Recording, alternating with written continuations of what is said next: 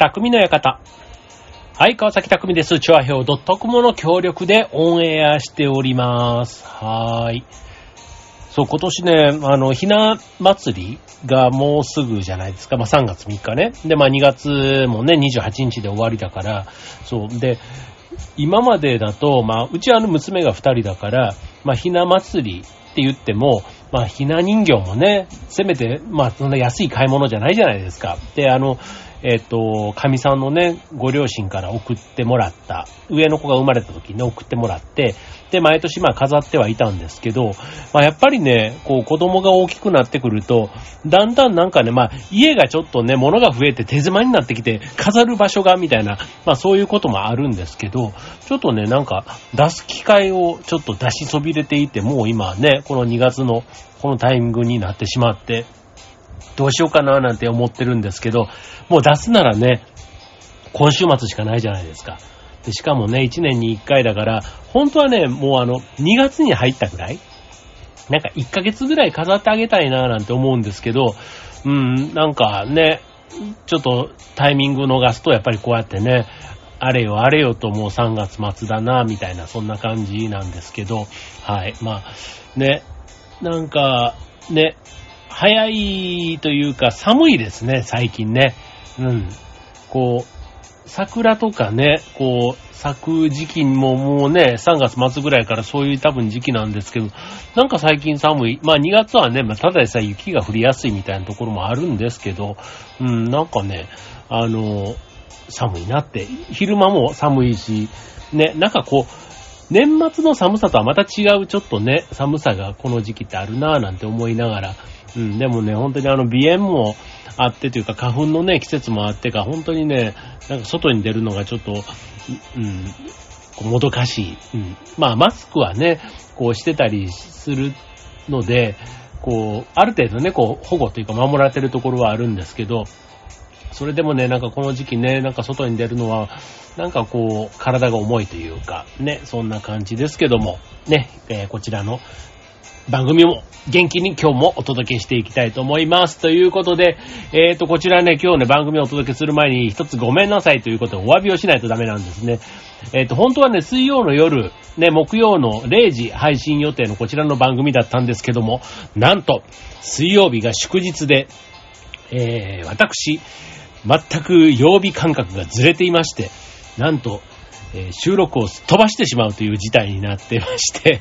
えーなので、えっ、と、本日木曜日にこちら、え今週に関しては配信させていただきます。はい、ということで、え今日のテーマ、ね、集中力。ね、もうね、集中力が途切れてるわけじゃないんだけど、なんかね、やることがいっぱいあるとね、ついつい大事なことがね、スポッと抜けてしまう。ね、本当にもう集中力最近足りないなぁなんて思うので、えー集中力高めたい人、えー聞いてください。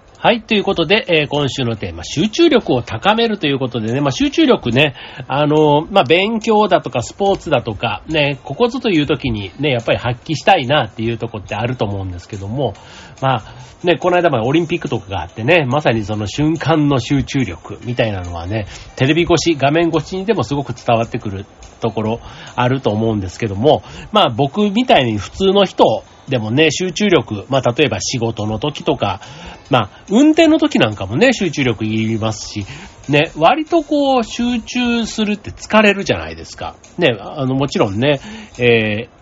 演劇で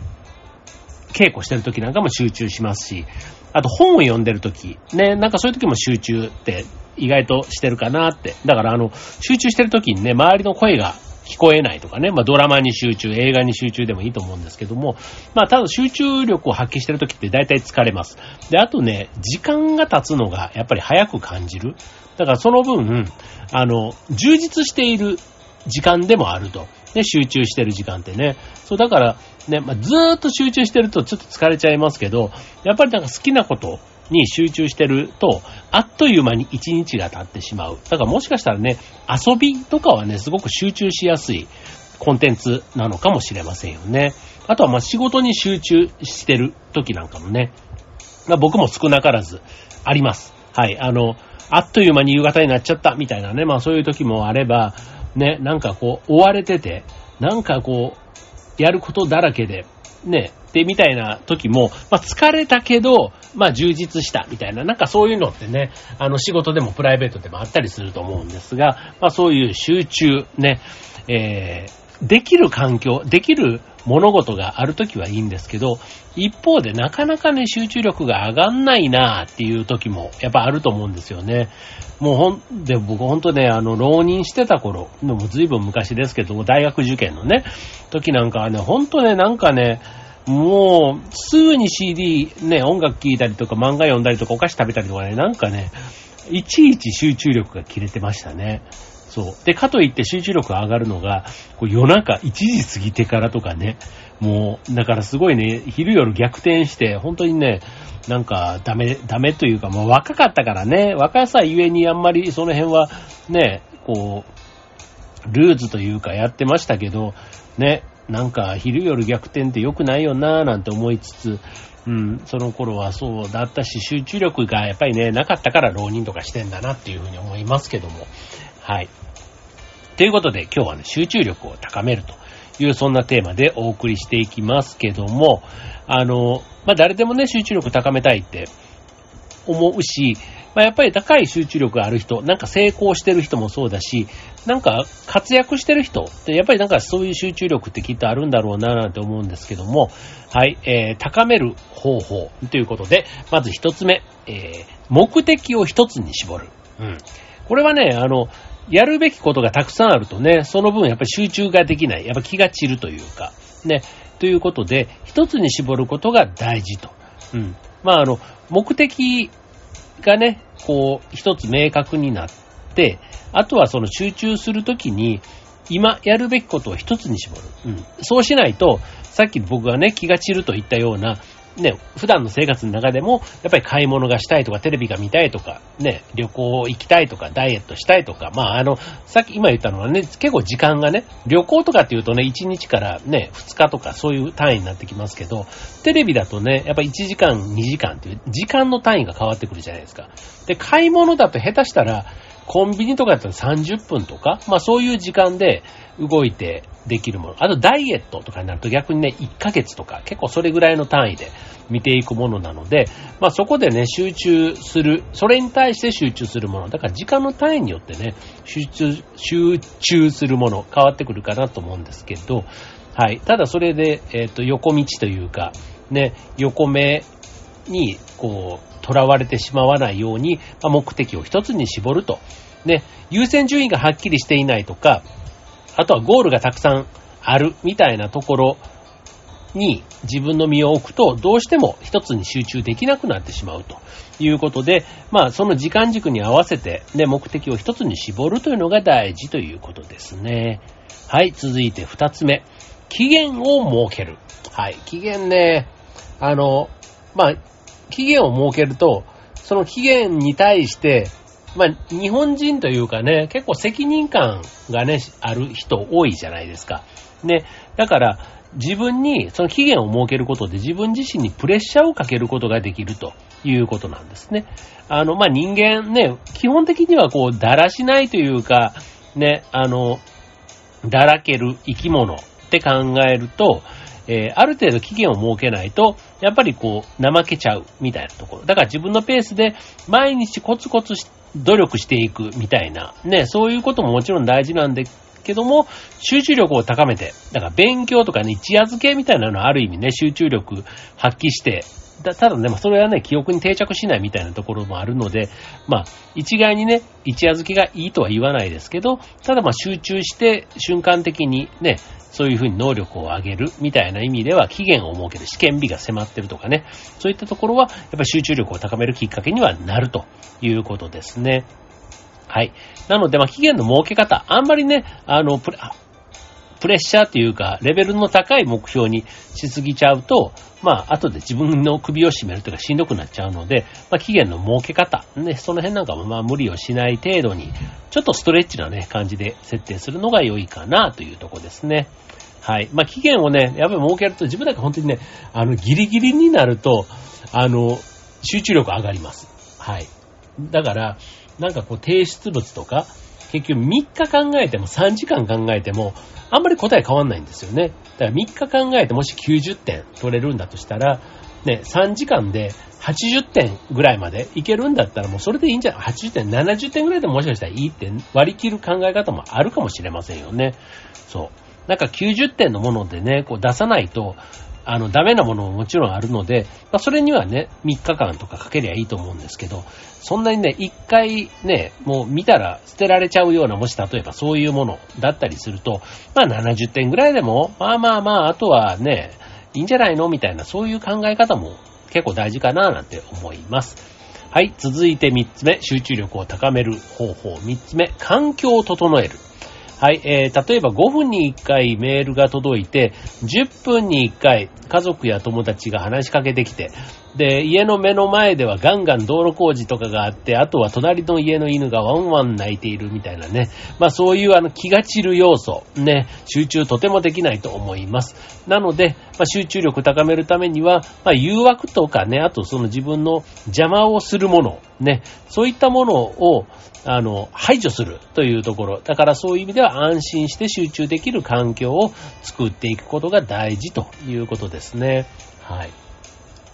まあ自分の中で割とね、静かすぎると集中できないみたいなところもあって、多少こうカフェというか、なんかざわざわっとしたところで、あの、隅っことかでね、こうやってるとすごく集中力が上がるな、みたいな感じがありますので、まあその人に合った環境っていうのもきっとあるんだと思います。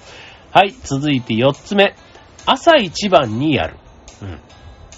これあの、よく朝方とかね、あと朝が強い弱いとかってあるじゃないですか。でもね、やっぱりね、あの、早く寝て、早寝早起き。だから早起きがちゃんとね、睡眠時間しっかり確保して、目覚めた時の朝ってやっぱり気持ちいいですよ。うん。だから、えー、エネルギーがね、ある、一番ある朝に仕事をやる。ことで、変な雑念も入らずに集中して目的に取り組めますということですね。はい。まあ、早起きする、で、早起きは三問の得というように、とても清々しくて健康的に過ごせて、まあ、人生のね、クオリティ、質が上がっていることを実感できるのも、まあ、大体朝というところですね。まあ、夜更かしとかね、まあ、そういうのも楽しいは楽しいんですけどね、ただやっぱりもう徹夜とかするとね、もうその次の日がね、やっぱりダメージが大きいから、うん。なんか早寝早起きってよく年寄りっぽいんですけど、ね、それがいいって言われるのは本当そうだなって思います。はい。それから続いて5つ目。えー、最後です。え、睡眠の質を上げる。ね、これもさっきのちょっとね、早く寝ないと朝が辛いっていうのと一緒で、睡眠の質を上げると、その日一日の集中力を大幅に高めることができます。だから睡眠不足だとね、まあ、昼間眠くなったりとかしがちです。はい。で、これ睡眠の質を上げるってね、結構いろんなあの、ありますよね。例えば寝る前のね、2時間前には食事は終わっとくとか、あとお風呂をね、なんかこういう感じで、えー、まあ、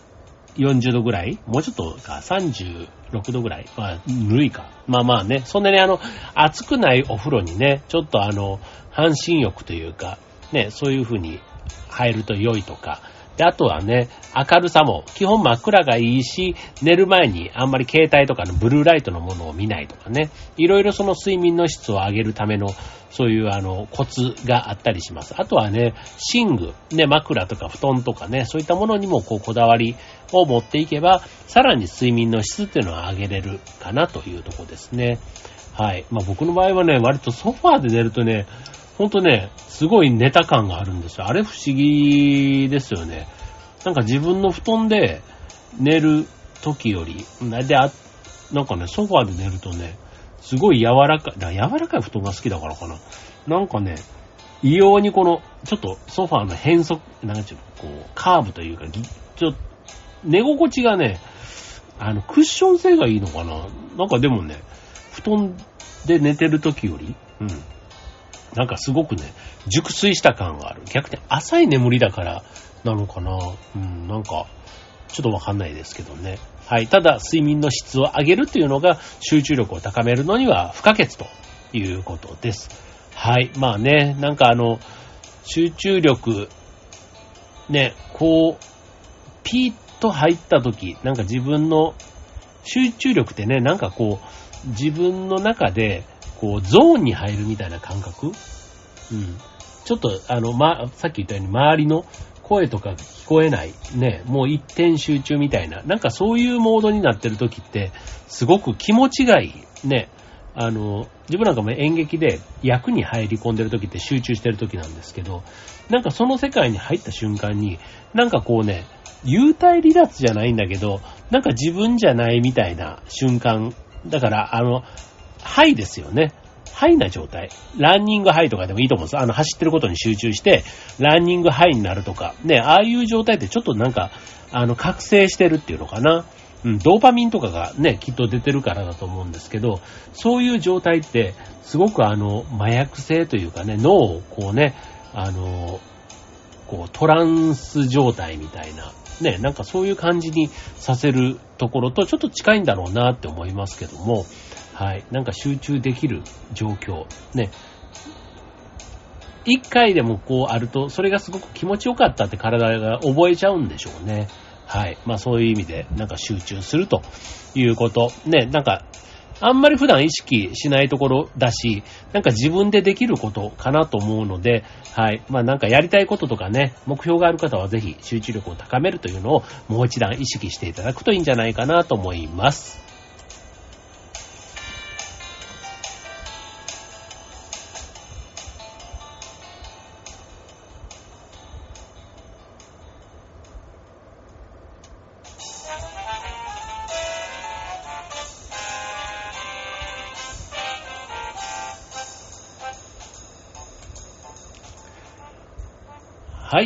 いうことで、えっ、ー、と、今週の匠の館は集中力を高めるということでね、まあ、2月も、あの、今週というか、もうすぐ終わりますけど、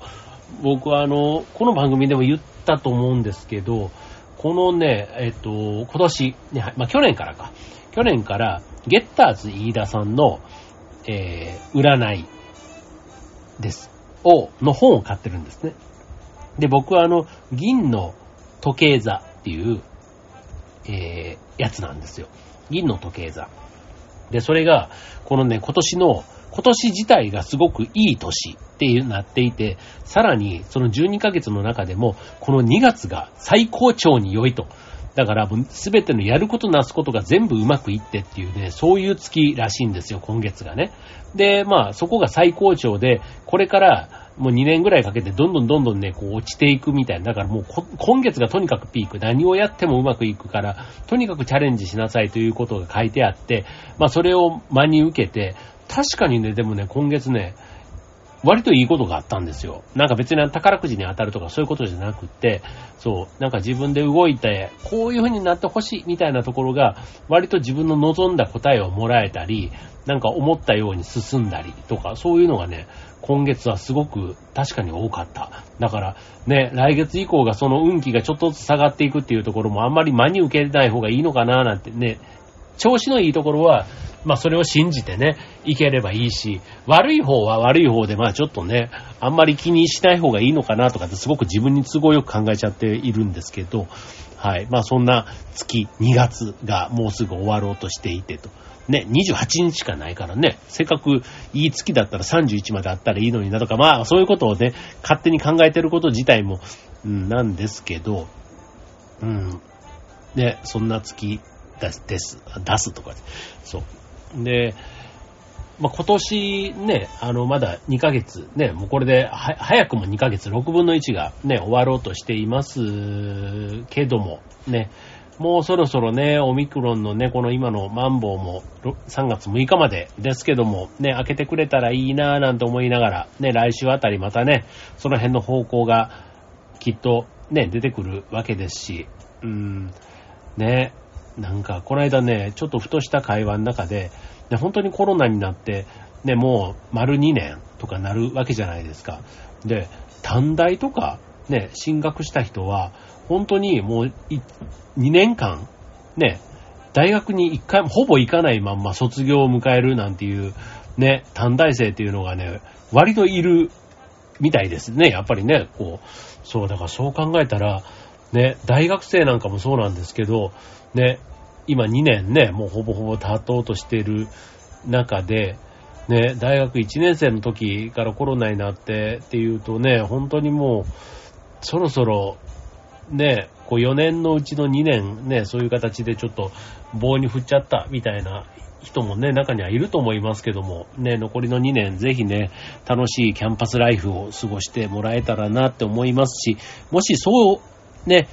コロナの状況が、とか学校のね、方針とかで、いまいちね、こう友達作りとかもね、うまくいかないなっていう人がいた時には、もうね、その辺は割り切って、